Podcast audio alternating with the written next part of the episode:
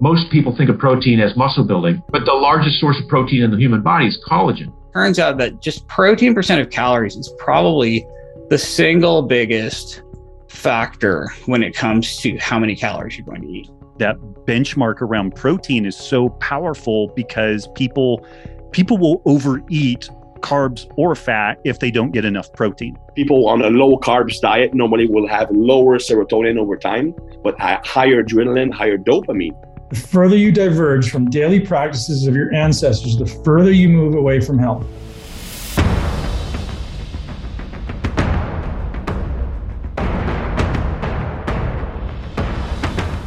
Hey, everybody, welcome back to the Muscle Intelligence Podcast. I am your host, Ben Pakulski. And when we talk about optimization of health, optimization of body composition, ultimately, this aspiration to live long and strong, um, there's there's definitely consideration to how we should actually eat.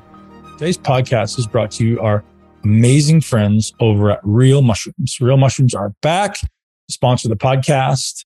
Realmushrooms.com slash Ben for the highest quality mushrooms on the planet. Now I say that confidently because I've I've searched. Uh, you guys know that I really care about the quality of everything that goes into my body. I don't want to put things into my body that's that's anything less than the best. Because when I put in something that's low quality, like I'm going to go buy my vitamins at Costco, like whoa, whoa, whoa, hold on a minute.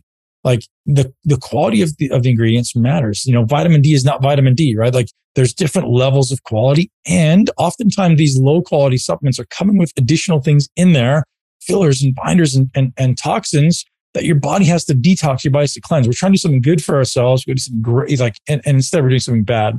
So Real Mushrooms is a, is a vetted 100% organic, incredibly high quality mushroom company that I've been working with for gosh, years now, since 2000, I don't know, maybe 17 or 18, been around a very long time.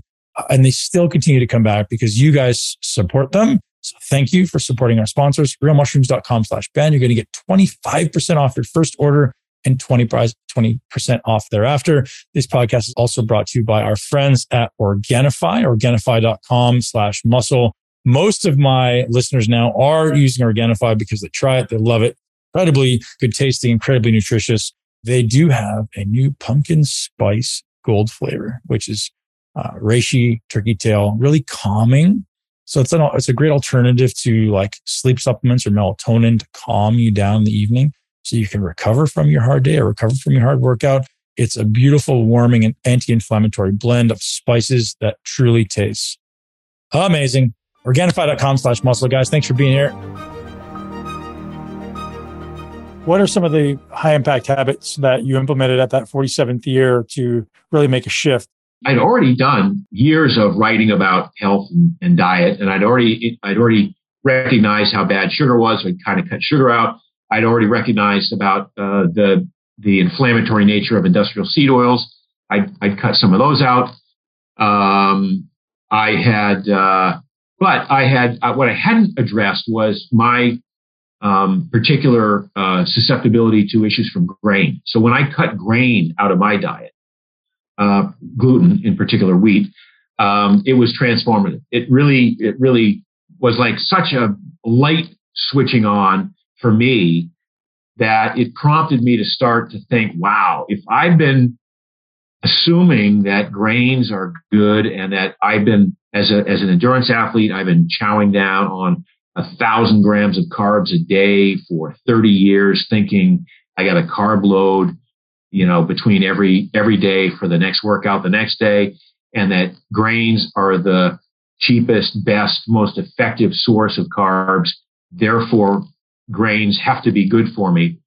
Um, if if I had I, the fact that that I was unwilling to look at what grains might be doing to me um, suggested to me that there might be tens of millions of people like me who just assume, yeah, grains, they're, it's, a, it's the base of the food pyramid.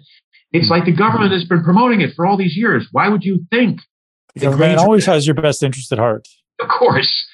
so, so just that one little shift caused about an 85 to 90% reversal. And then the next shift came from incorporating um, in, in my case, uh, collagen supplementation. I started doing collagen peptides and I started doing it for my Achilles, but I noticed that my gut uh, was was healing even more. Like like that last ten percent yeah. uh, of my gut that needed to heal was was responding uh, well to collagen. That put me on a on a whole investigation uh, toward um, looking at collagen as maybe the fourth macronutrient. You know, we have fats, proteins, carbohydrate, and of the proteins, most people think of protein as muscle building, mm-hmm. but the largest source of protein in the human body is collagen. It's it's skin, hair, and nails. It's part of bones. It's uh, connective tissue. So it's fascia. It's ligaments. It's tendons. It's it's cartilage. It's all of this stuff that isn't muscle um, that needs um, collagen peptides to rebuild the raw material to rebuild this. And if we don't consume it in our diet, this, this soft tissue starts to um, diminish in, in efficiency and effectiveness. Uh, and I noted that that in the 60s, in the 50s and 60s, um, we we were still doing stews and broths, and bone broths, and you know, the grandmother would make a you know uh, a pressure cooker stew or something like that. Um, we as kids we would eat Jello, and Jello was a source of of uh, of uh, collagen peptides of gelatin. Um, even my mother uh, and and most women in those days ate Knox gelatin. They literally had these packets of Knox gelatin that they would stir up, and it would be for, for their nails to help their nails. Well, as we get to the 80s and 90s, the the um, the health Nazis start coming on and saying, you know, Jello's bad for you, and you can't have Jello. So so Jello suffered a huge hit in terms of sales. Um, so kids were no longer eating Jello.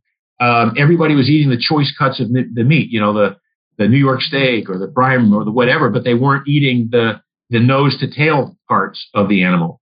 Um, bone broths was was ceased to be a thing. So nobody was even eating bone broth. So we had like a 20 year period there where nobody was really getting any collagen in their diets. And you and I started to think about all the the athletic injuries that I that I would see, the ACL tears and the and the, the you know the, the, the torn rotator cuffs and the uh, and the twisted ankles that shouldn't have ever been uh, that susceptible to a twist on the football field or on the basketball court.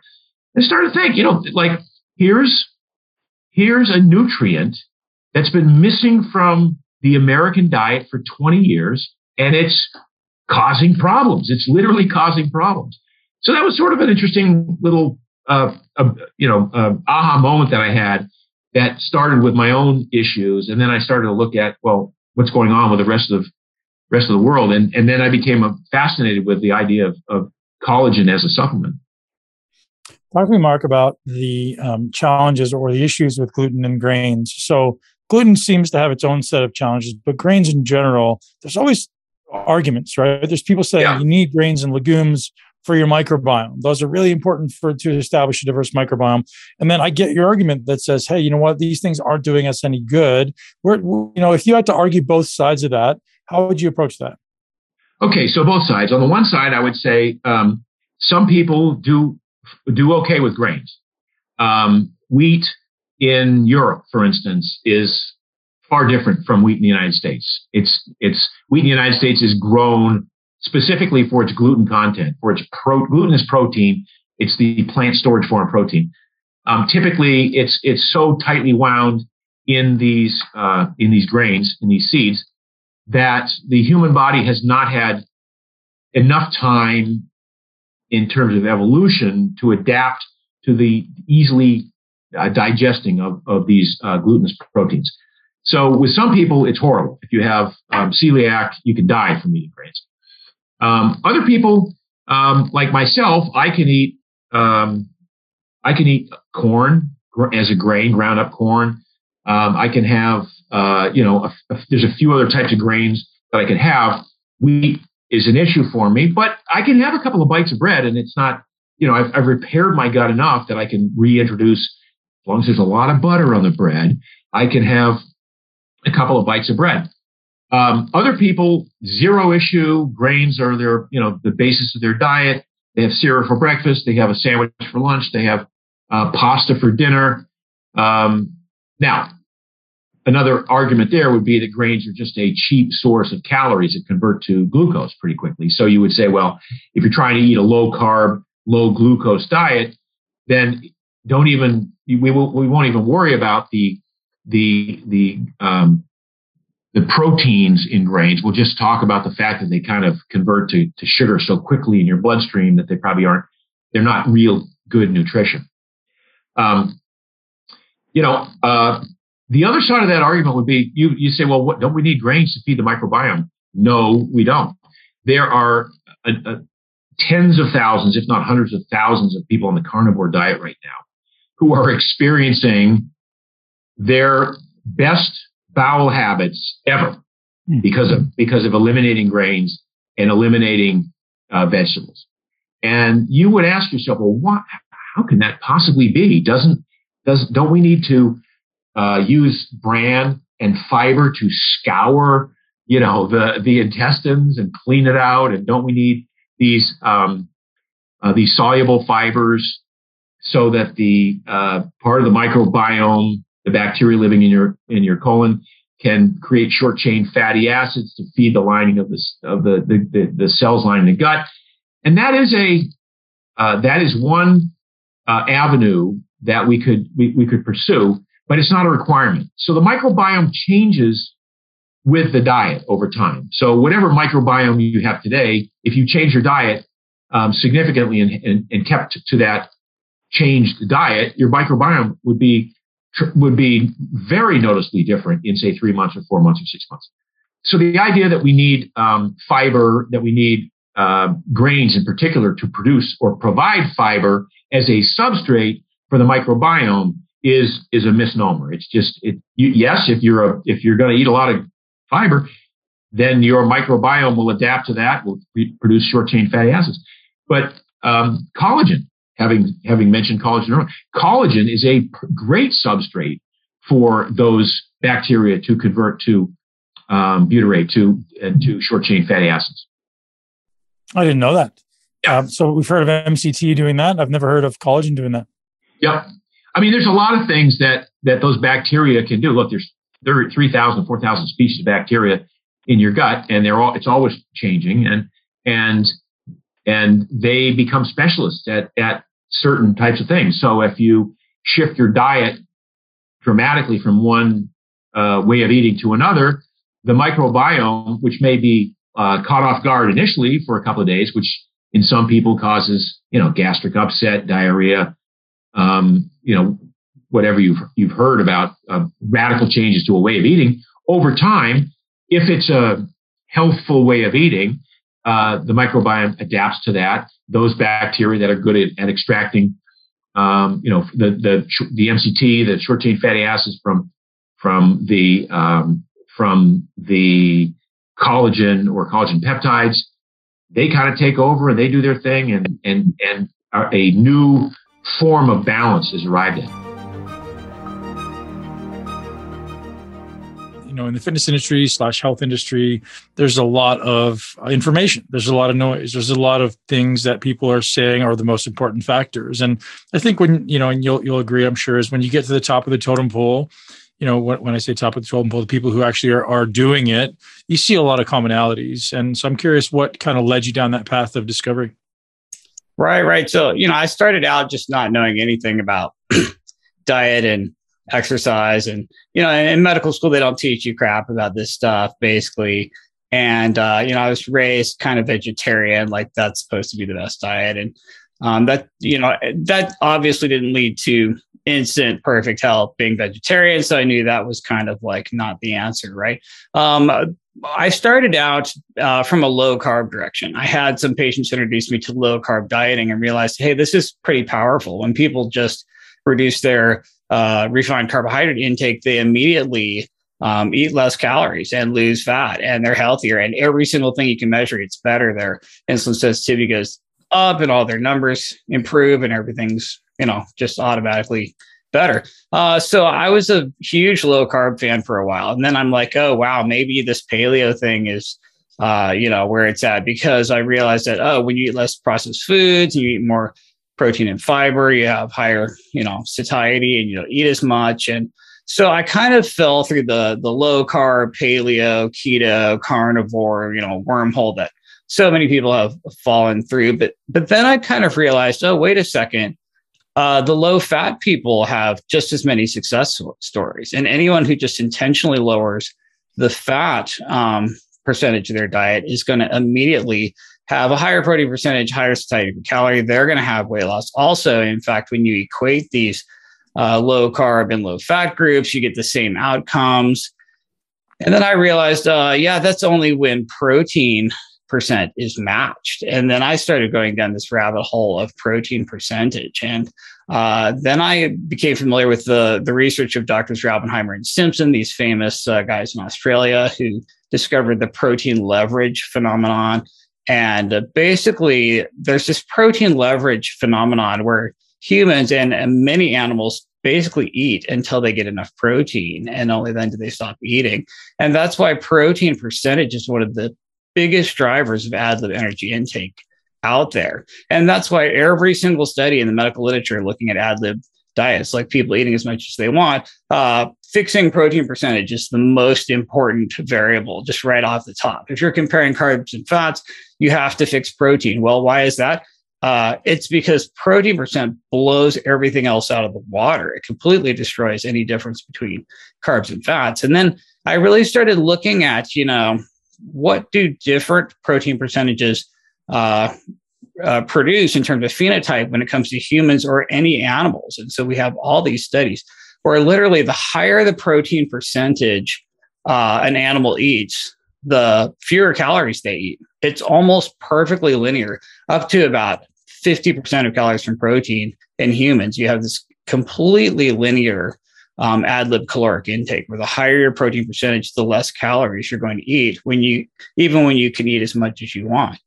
And it, it turns out that there's this huge spectrum of protein percentages where if you're designing an obesogenic rat chow you're trying to fatten rodents or mice or lab animals as much as possible, you want protein all the way down at 10% of calories and then kind of equal proportions, carbs and fats. And then if you want the very, very thinnest lab rat or mouse, you crank their protein percentage all the way up to about 50%. And they just eat fewer and fewer and fewer calories, even when they have unlimited access to food. And then you kind of look around at the real world and you realize, you know, hunter gatherer world, world macronutrient average for hunter gatherers is about 33% of calories from protein. Uh, but the standard American diet is all the way down at about 12.5% protein. And then this obesogenic rat chow is at 10% protein.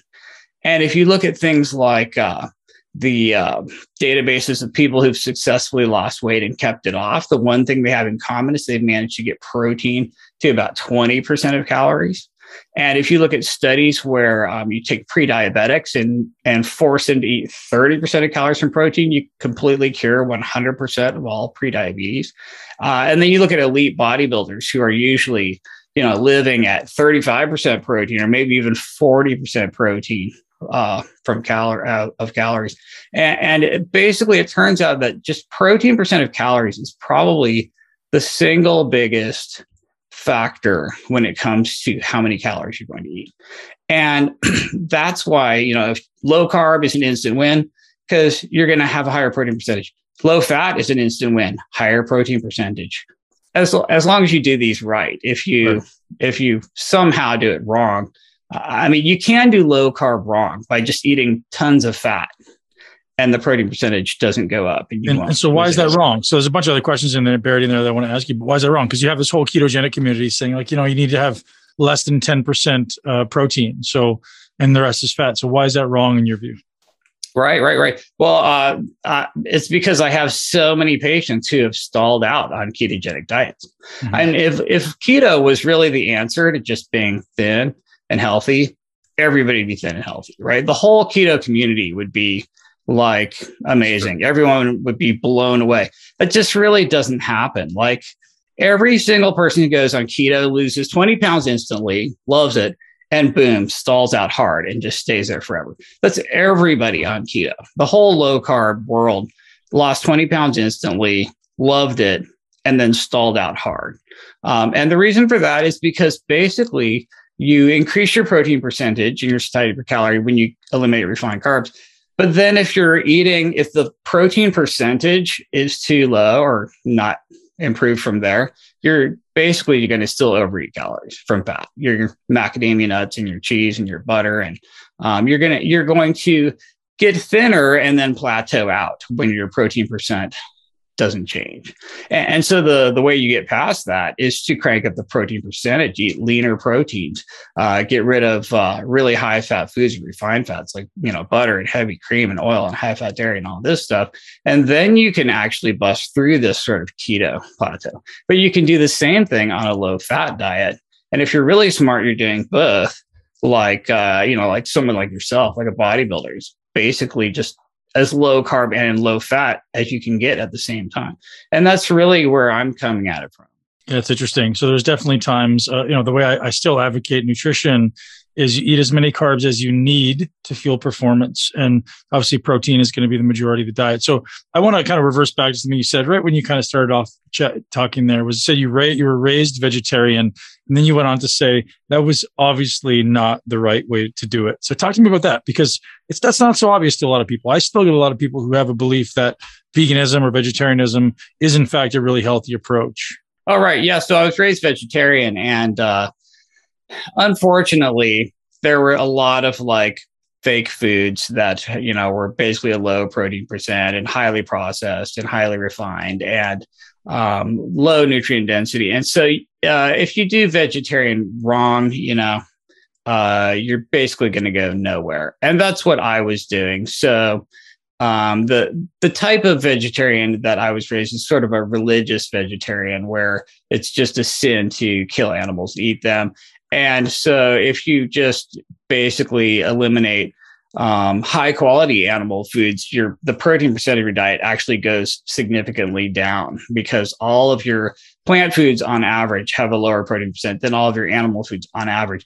So it's actually like a slight downgrade to just decide I'm going to religiously avoid animal products. So if you were to make an argument for vegetarianism, because I'm I'm very curious to hear smart people's opinion especially if we've done it. So because there is still this this you know segment of the of the population of the world that believes vegetarianism and veganism is the healthy way to do it. What would you say to that? Well, okay, th- there is some magic there, and that's uh, when it comes to energy density. So there are two huge drivers of ad lib caloric intake. The first one is protein percentage. It's the biggest one. That's the most important one. That's probably the biggest lever anyone can pull. The second one is energy density of the diet.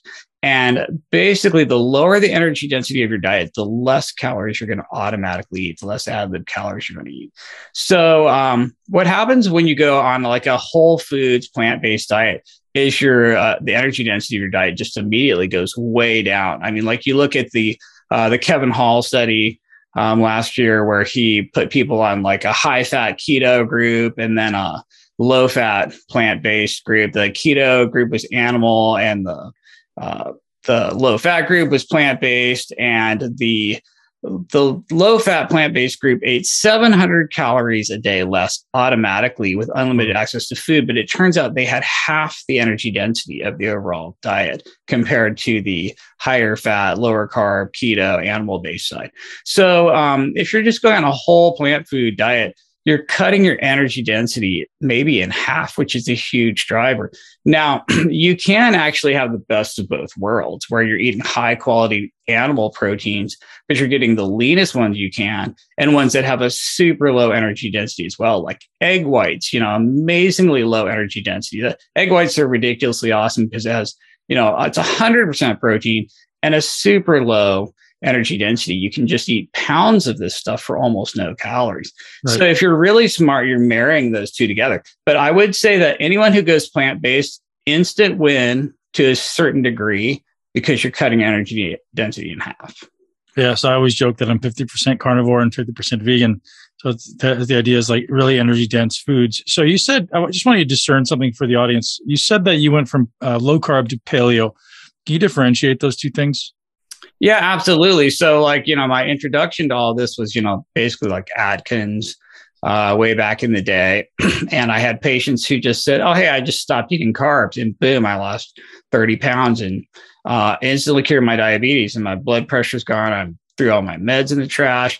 And uh, this just blew me away. And I, I saw this over and over. People who just, that if you just tell people don't eat carbs, there's so much junk that they're cutting out that it's kind of like this instant win but it's a win to a point. And then, like I said, if you're replacing these carbs with high energy density, high fat, low protein percent stuff, uh, you're going to stall out really hard and go nowhere. And that's what happens to so many people on low carb diet. But so then for me, like paleo came along and it was a little bit more nuanced. It was like, okay, you can eat some carbs, just don't eat these processed refined carbs in this certain category. And what it turns out is that this category is foods that are super low in protein percent and super low in minerals and energy density, as I mean, in nutrient density. So you're basically eliminating a lot of high energy density foods and replacing them with higher nutrient density, lower energy density foods.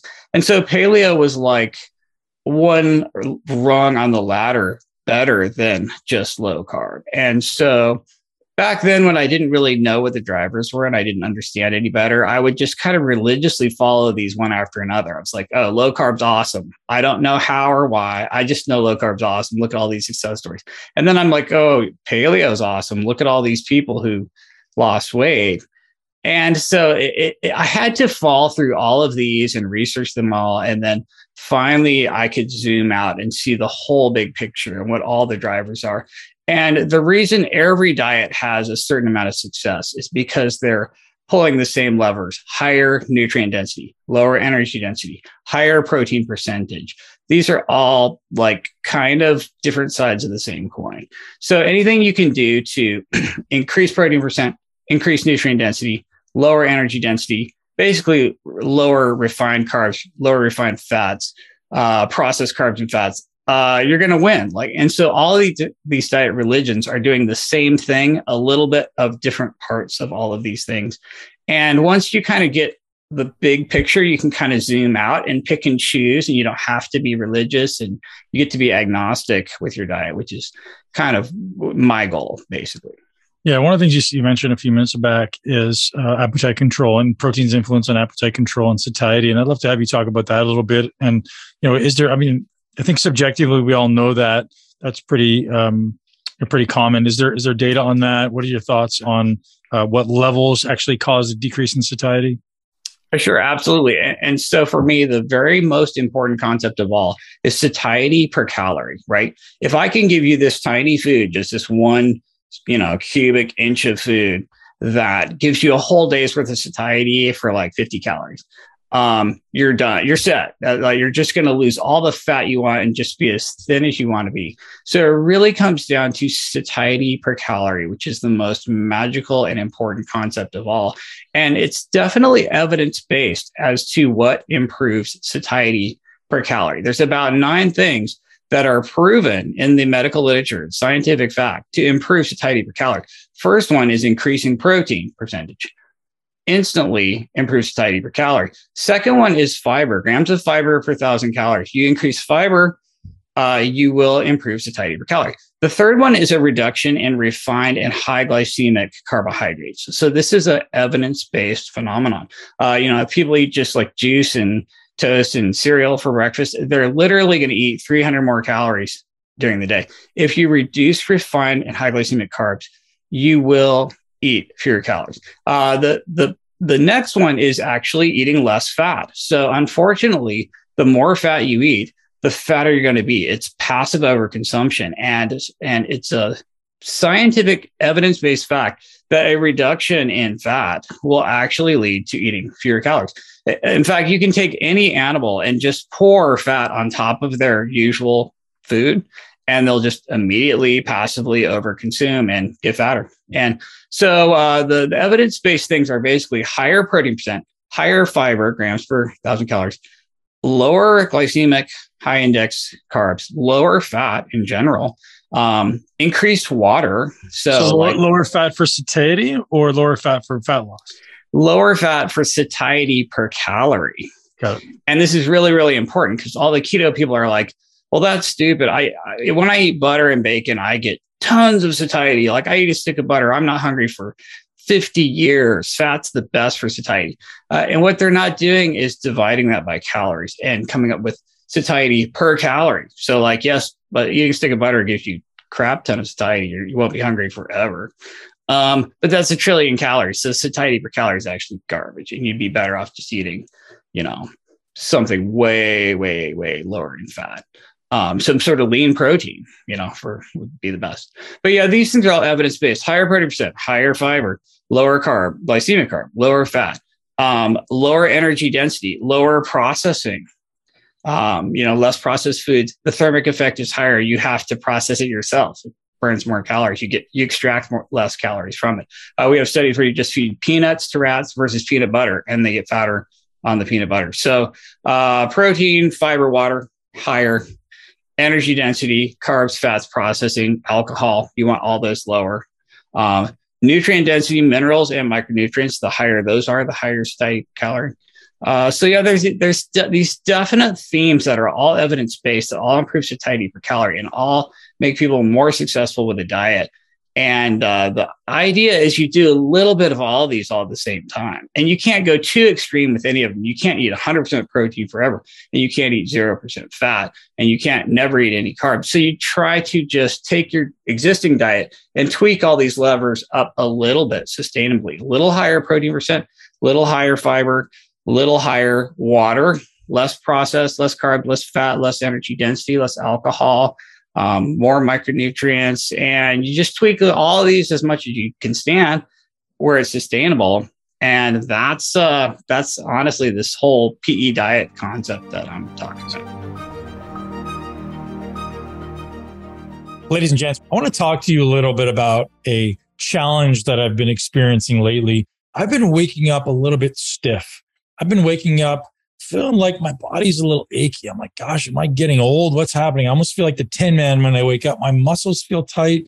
I feel like my joints are a little bit achy, and I'm, I wasn't sure why. And so, if I'm being honest, I've been neglecting certain aspects of my supplement regime, and I didn't realize how just truly vital they were to my well being.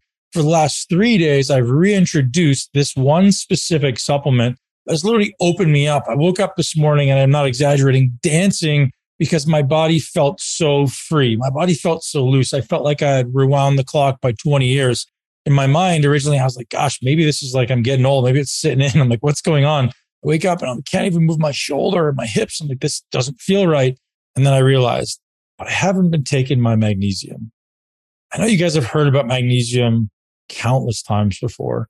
But the value that I've experienced just in the last couple of days by reintroducing a healthy dose of magnesium into my life and the right type of magnesium into my life is nothing short of remarkable. My brain feels better. My daily activities feel like less of a chore. And even my training just feels like I'm able to be loose and free and crush it like I know that I can. I hated going into the gym for the last few weeks because it would hurt my muscles would hurt, my joints would ache, and I felt like I, I felt like literally the Tin Man trying to get my hands above my head.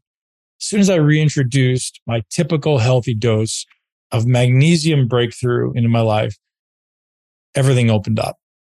And I, if you're someone who's experiencing any of these symptoms around muscle soreness, or if you're someone who trains hard, or if you're stressed on a consistent basis, and you're not taking an incredibly highly available source of magnesium I promise you're missing out on an opportunity for your brain to work more effectively, for your muscles to work more effectively, to calm down your nervous system, to give you more regenerative sleep.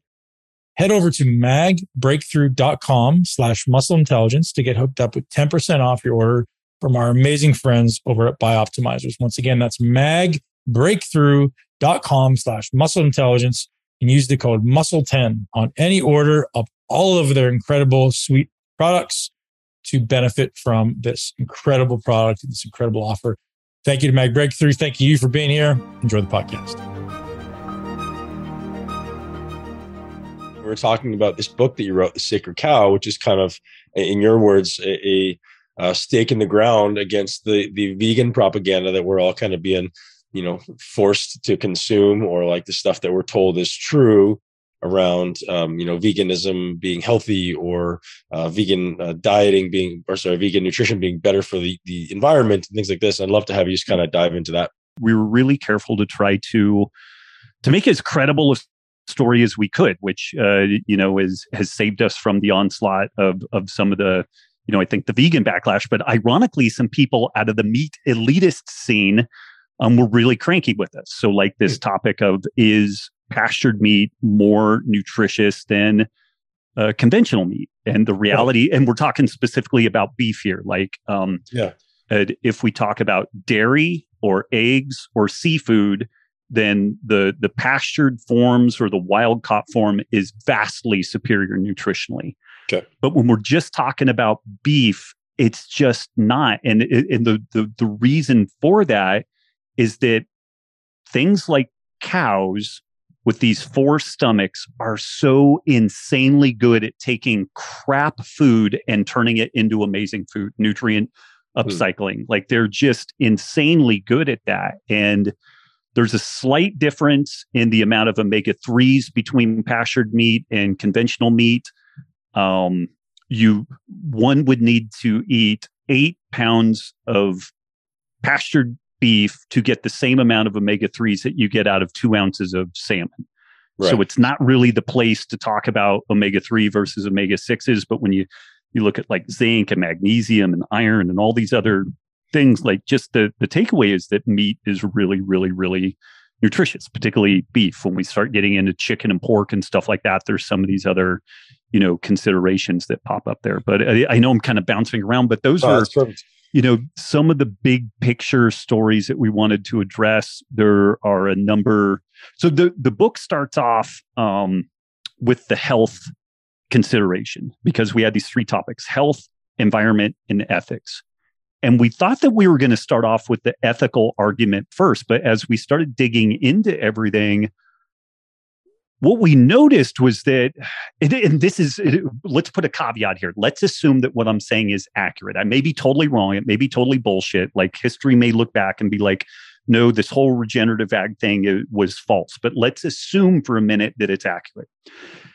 What we started discovering was that in addition to like the production side being critical for the health of grasslands and and biodiversity and all these other things when we were looking at the health consideration for humans it's really really hard to grow humans in a healthy fashion completely absent animal products. And when we look at some vegan and vegetarian cultures, there's only been a, vegan cultures for a relatively brief period of time, like 50 to 60 years, really. And, uh, you know, we've had uh, more vegetarian based cultures like India and some places like that, um, different, different Buddhist countries. But you very consistently see a, a challenge with um, B vitamins, iron, zinc, you see a shortened stature you see problems with the dental formation um, you know there's there's a very predictable set of circumstances and it, it, it it's very similar.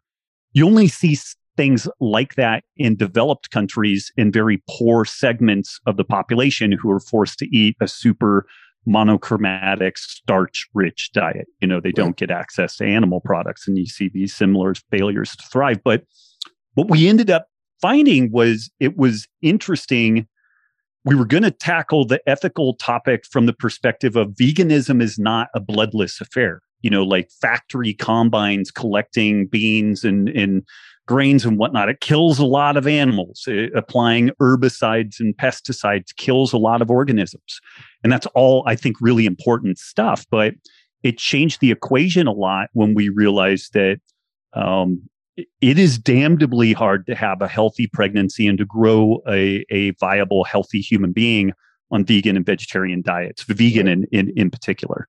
So how does that change the ethical consideration? Like if we're we're uh, particularly for um, you know like the previous year, there was so much uh, global unrest around like social justice topics we are telling people who are already poor and already living at the margins that the way that they should be eating is vegan, which is, in, in my opinion, going to further exacerbate health issues, developmental issues, the, the disparity between um, height, stature, intelligence because of, of superior nutrition.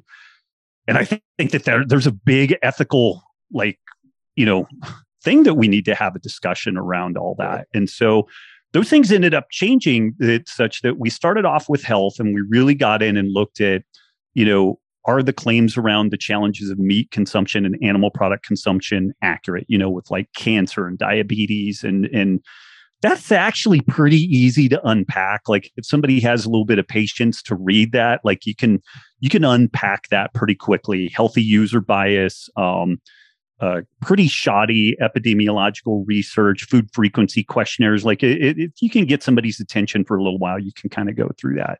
I'd love to get uh, down the path of like ancestral practices. So i think one of the things you're most known for around the world is uh, understanding ancestral practices specifically around eating uh, in a way that maybe is most in alignment with our ancestors. And I'd love to have you maybe just begin by defining what that might look like. I know it's a broad statement, but you could just start at a high level and then we'll chunk down from there. Yeah, you know it.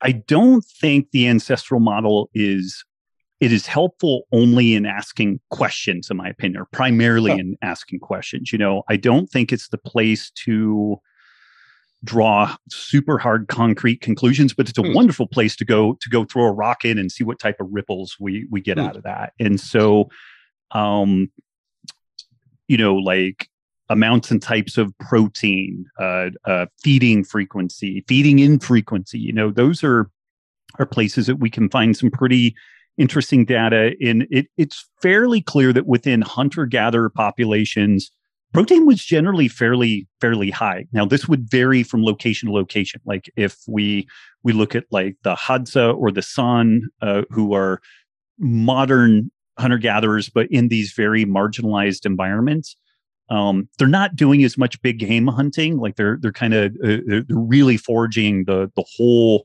span of the, the ecosystem. And so you see kind of a balanced macronutrient ratio, but in general, you didn't see protein intakes go much below 17 to 20% of total calories. And you didn't really see it go above 30 to 35% of calories and that's mainly because of a protein toxicity limit. Like at some point if you if you overeat too much protein like the the body can't deal with the ammonia and the, uh, uh, this is called rabbit starvation within um, uh, kind of uh, ancestral health circles. Like there was an observation when people were expanding across the americas in particular that if they they had access to like very lean proteins like rabbits and not any carbohydrate or not any significant amounts of fat, that they would get sick at some point. And, and it was due to this uh, rabbit starvation. So mm. we kind of had some brackets there. Um, car- carbohydrate and fat intake really varied with season, with location. And, and so I think that,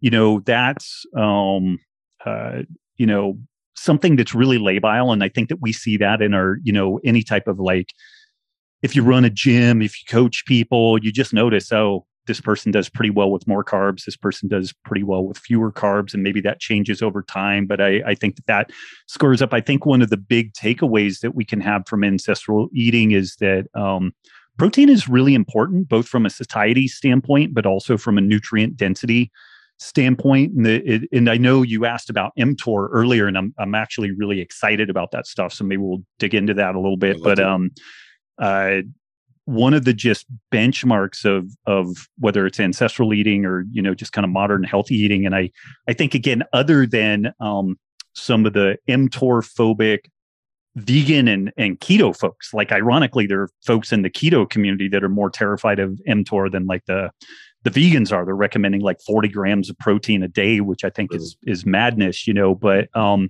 outside of that, we see that anybody that works with people and makes a living working with people, particularly around like body composition and and and you know aesthetics and maybe performance to some degree, it's kind of like this gram of protein per pound of lean body mass up to a gram of protein per pound of body weight seems to be a pretty good bracket there yep. and then you you figure out if the person does better on higher carb or lower carb or a combo but that that benchmark around protein is so powerful because people people will overeat carbs or fat if they don't get enough protein if people get adequate protein then they will tend to self monitor spontaneously the the carbs and, and fat on on the other side of that.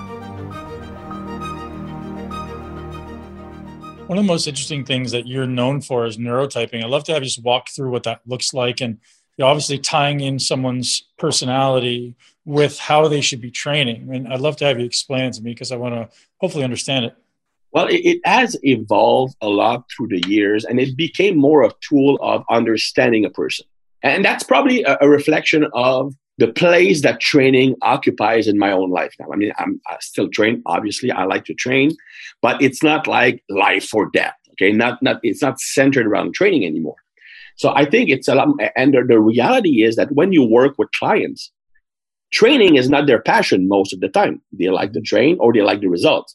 So it, it's a lot more valuable to understand how they function. Why are they a certain way? What will be their trigger?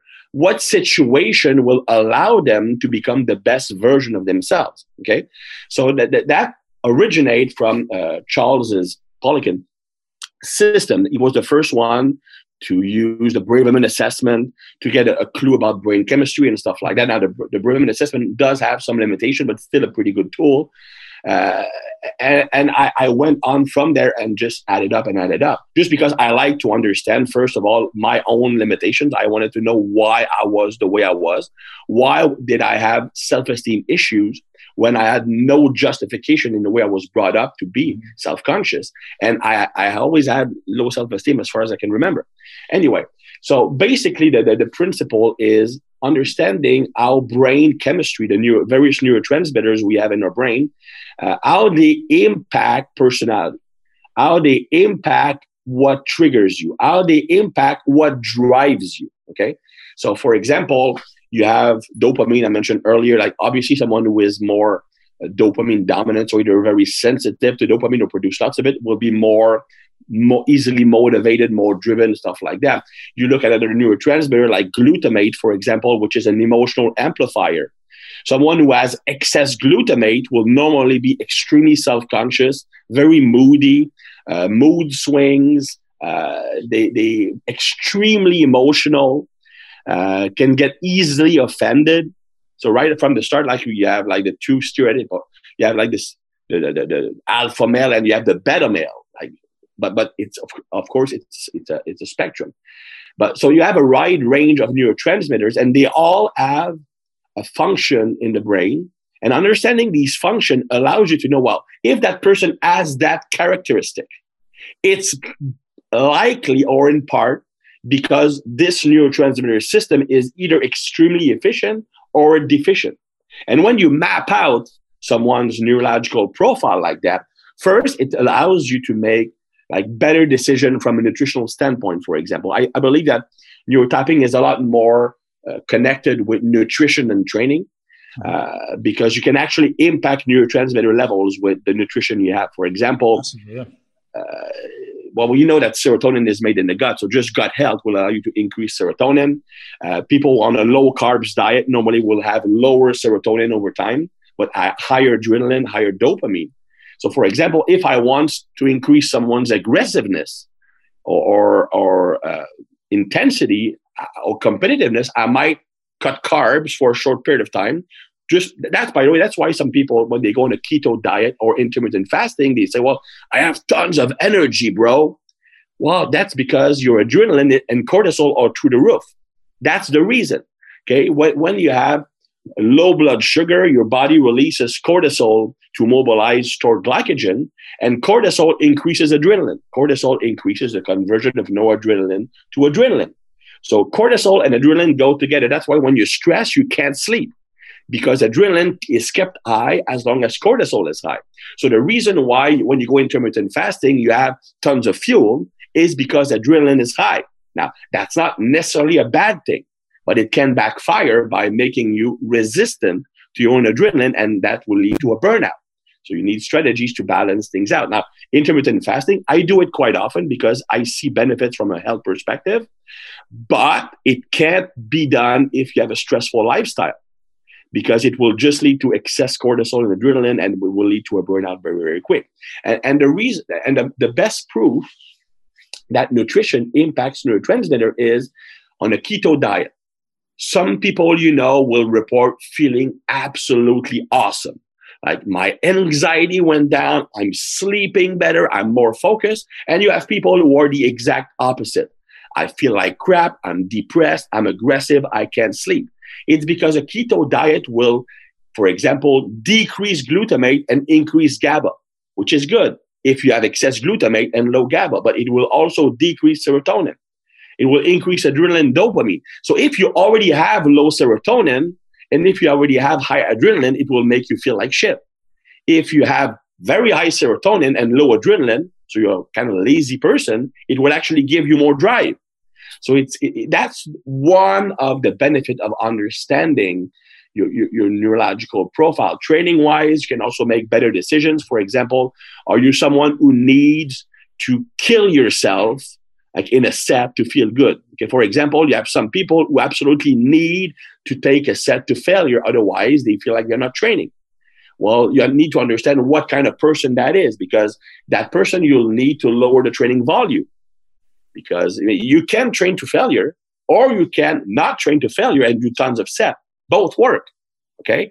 But you can't do both. You can't train to failure and do 30 sets per body part unless you're on massive dose of steroids. And even then, okay? So understanding well, what will get that person motivated is pushing extremely hard. Well, I'm going to use lower volume. Other people like the feeling. I like to feel the pump, the burn, or feeling like I'm accomplishing something. Maybe you need more volume but lower intensity, etc., etc. That's just a very small portion because it's like a 12 hours course. But basically, understanding what will motivate someone, how they respond to stress, how they can tolerate stress, and how to modulate their brain chemistry through nutrition. That's interesting. Have you looked at the, the genetic implications in uh, hunger signals. So, like, I mean, hunger signals, ner- uh, obviously neural uh, predispositions as far as like COMT and these things. And then we have, you know, some people oxidize fat better, some people oxidize carbs better. Some people, you know, the different regulations around hunger signals are often can be can be seen genetically. I'm curious how much you've looked at that stuff. Yeah, absolutely, and other uh, other markers also. For example, methylation status or the C, the type of COMT enzyme. Yep. So, so, so, and that plays a big role because, for example, someone who breaks down adrenaline very easily or breaks down dopamine very easily, which would be a fast COMT enzyme, catechol-O-methyltransferase. Well, as long as adrenaline or dopamine is high, well, you don't feel the need to eat food. I mean, when adrenaline is high, it's pretty simple to understand, right? I'm fighting a tiger. I'm not going to get a hunger pang when I'm fighting a tiger because that's not good for survival. But you might get anxiety, right? Yeah, exactly. When you're is up too long. Yeah. Yeah. So you're not hungry. And as far as dopamine, as long as it's high, you feel pleasured. So you don't need a reward. See what I mean? Mm-hmm. So, so someone with a slow COMT enzyme, meaning that the adrenaline and dopamine lingers a long time once it's been released, they will actually have problem eating enough. They, they can go hours and hours and hours without eating or thinking about eating. They have no hunger. Whereas someone with a very fast COMT enzyme, well, they will need to eat more often, or at least will feel like they need to eat a lot more often, and they will get those cravings a lot more easily. See, where if you look at, I, I tend to be someone who my catecholamines stay elevated, my adrenaline stays elevated. But what that turned into for me as a child was I feel stressed. I feel mm-hmm. anxious. It's lingering. I learn how to cope with it by eating. So that was like a stress response as a kid. I didn't know any different. I just felt this feeling, and, and you know, a cookie made me feel better. So, but now looking back at it, looking at my genetics, because my COMT was poor and my adrenaline stays elevated, my catecholamines stay elevated, that's what actually led me to kind of reflexive stress eating, which is very interesting, right? As an adult, what, I can overcome it. Is, what happens is, okay, and the, the best way, the best supplement, quote unquote, to decrease cortisol and adrenaline, because both are connected, is carbs. Carbs is the easiest way to decrease cortisol and adrenaline. That's why, for example, people naturally crave carbs at night, okay? Because carbs will put you in parasympathetic mode. So, so when you were anxious because of the high adrenaline, subconsciously your brain wants to shut it down. Mm-hmm. So it made you crave sugar or carbs or, or foods that are high in carbs and fat and sodium because these will actually bring adrenaline back down. So that is absolutely a side effect of excessive. But in, in that case, it would be a combination of high adrenaline, but likely low serotonin. Because if someone has normal or high serotonin, it can actually counterbalance the adrenaline and right. you stay in that somewhat optimal state. But the moment you have low serotonin, you can't, and that's what anxiety is. Anxiety is nothing more than your neurons firing too fast. So you have the neurotransmitters that makes your neuron go faster, dopamine, adrenaline, glutamate, and you have the neuro and noradrenaline, and you have the neurotransmitters making the neurons go slower, serotonin, GABA, uh, glycine, for example, oxytocin. So, so it actually lowers it. So if your brain chemistry makes you anxious, it means the neurotransmitters responsible for activating or uh, have an excitatory reaction are much higher versus those that can calm the brain. So a strategy that your brain will ask you to do is, well, give me something to counterbalance that imbalance. Forget what you think you know about fat loss and open your mind to a new mechanism. What do you think you know about fat loss? Everybody, everybody think on what do you think you know about fat loss? Do you think it requires a calorie deficit? Maybe. Do you think it requires a ton of hard work? Maybe. Do you think it requires genetics? Do you think it requires sacrifice and effort? What if I said all of those are not true? Right? Maybe they're conditionally true in certain scenarios. What if I said there's a whole bunch of things you could do before that that were way more effective and easier as long as you just do them consistently? Maybe sounds interesting, right? And I'll tell you, I'm not going to I'm not going to suggest it to you today. I'm going to try to convince you of anything. I'm going to show you compelling evidence. And I'll walk through it. So what I said I would show you is like, well, we'd all aim to be uh, all aim to be we should all aim to be lean, healthy, and muscular, right?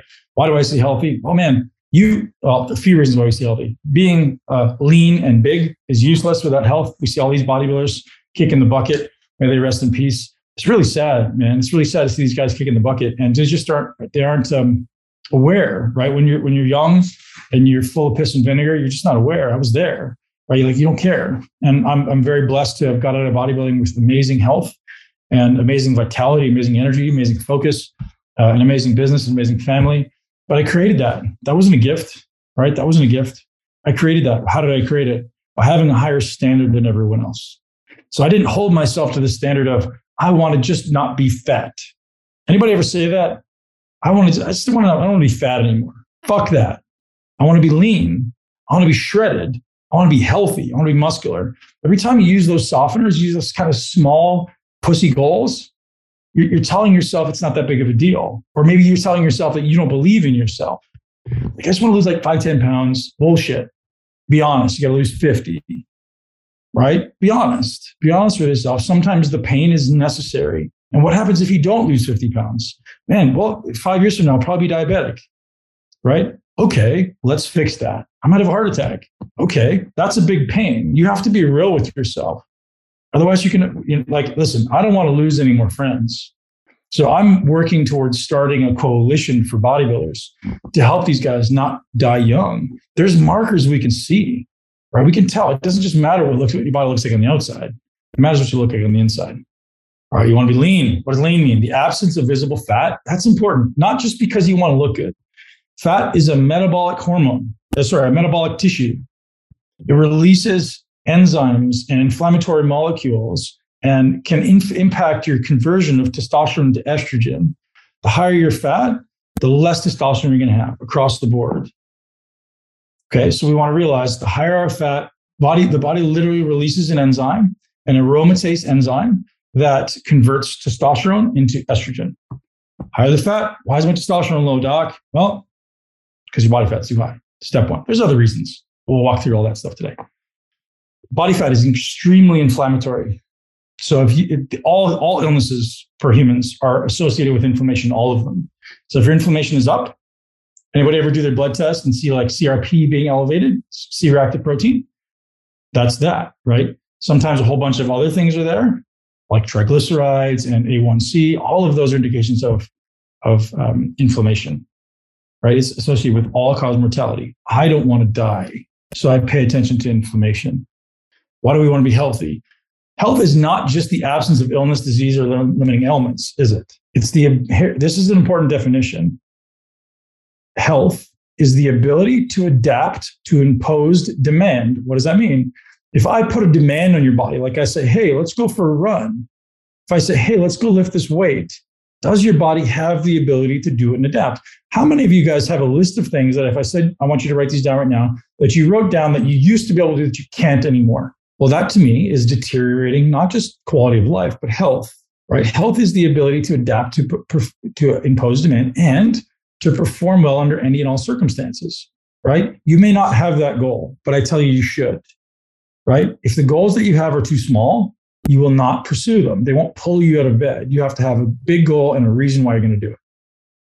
All right. So, and here's a fun fact the, the, further you diverge from daily practices of your ancestors, the further you move away from health. Everybody read that.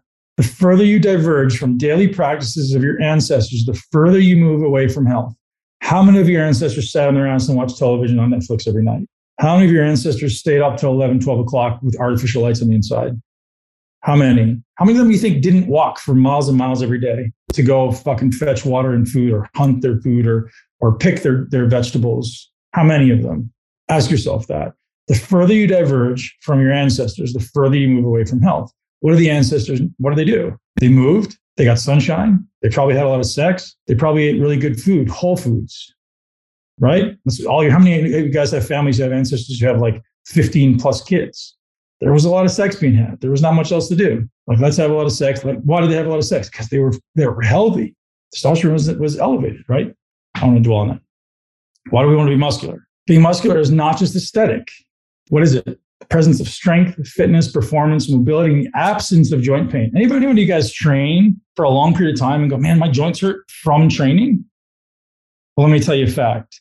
That's not par for the course. That's not supposed to happen. It means you're doing it wrong. If you're training and your joints hurt, ladies and gentlemen, not too many ladies, there's a couple here though, it's because you're doing it wrong, not because it's the way it's supposed to be. And I don't care how much you're lifting. None of you guys have lifted more than me, and my my joints aren't broken. Sometimes I get some bumps and bruises from when I was an idiot in my early 20s and, late teens. But for the most part, man, I feel like a newborn baby, right? That's the reality. You have the ability to do that. I aim to return to my 25 year old self, right? I, I, I aspire for wisdom and youth.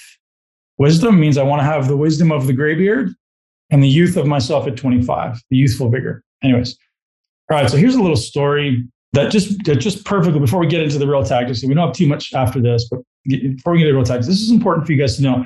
Everybody, give me your attention. How many of you guys have a story around your genetics or your family or your history or how it's going to be hard? So do you realize that in this exact moment, in this exact moment, your body on the inside is perceiving the external environment and the internal environment.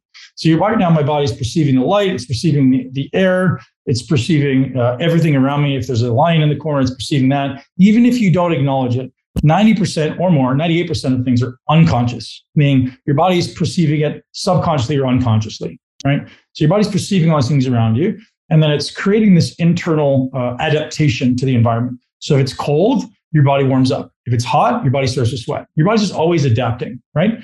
So in every single instant right now, and for the rest of your life, and for every minute since you've been born, your body is turning genes on or turning genes off based on what's happening in your life in this moment.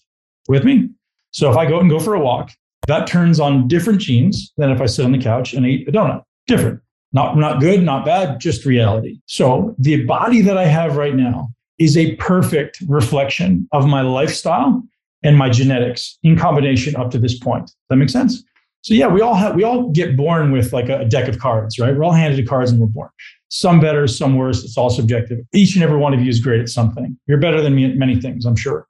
Right. But if you guys want to have a great body, what we need to do is we need to find a training system that matches your lifestyle and your genetics and allows you to express the genetics that you want and you can do this, right? You can you can express the best genes that you have in a way that allows you to be lean, healthy, and muscular for life if you implement the daily best practices. So here's what I want you guys to know.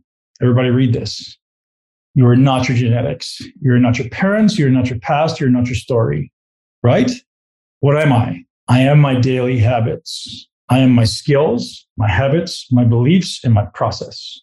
That's what I am. And if I want to change who I am, or reflect in a different way of who I am in the future, I need to change those things. Thank you for being here, ladies and gents. Thank you to our sponsors for today. And uh, I appreciate you guys joining us. And if you're not already subscribed, to the Muscle Intelligence Podcast, uh, head over to all the amazing places where you can subscribe to podcasts. So we are on YouTube, we are on Spotify, we're on Apple Podcasts, and everywhere else you can subscribe to the best podcast in the world. Thank you very much. Our numbers on the podcast continue to grow because of your reviews, your shares, and ultimately your subscriptions. So subscribe, review, and share with at least one person you know and love who wants to live their greatest life in a body they love, whether you're a coach, whether you're someone who wants to transform. We're here to support you. Drop me a message on Instagram, drop me a message on YouTube or DM. I do read the messages if you guys see that. Thank you for being here and uh, live your greatest life in a body that you absolutely love. Thank you so much for tuning into Muscle Intelligence. If you enjoyed today's episode, please be sure to share it with at least one person you know. Make sure you're subscribed so you never miss an episode. This podcast is for information purposes only. The statements and views on this podcast are not medical advice. This podcast, including Ben Pakulski and the producers, disclaim responsibility for any possible adverse effects from the use of information contained herein. Opinions of guests are their own, and this podcast does not endorse or accept responsibility for statements made by guests. This podcast does not make any representations or warranties about guest qualifications or credibility. This podcast may contain paid endorsements or advertisements for products or services. Individuals on this podcast may have a direct or indirect financial interest in products or services referred to herein. If you think you have a medical problem, consult a licensed physician.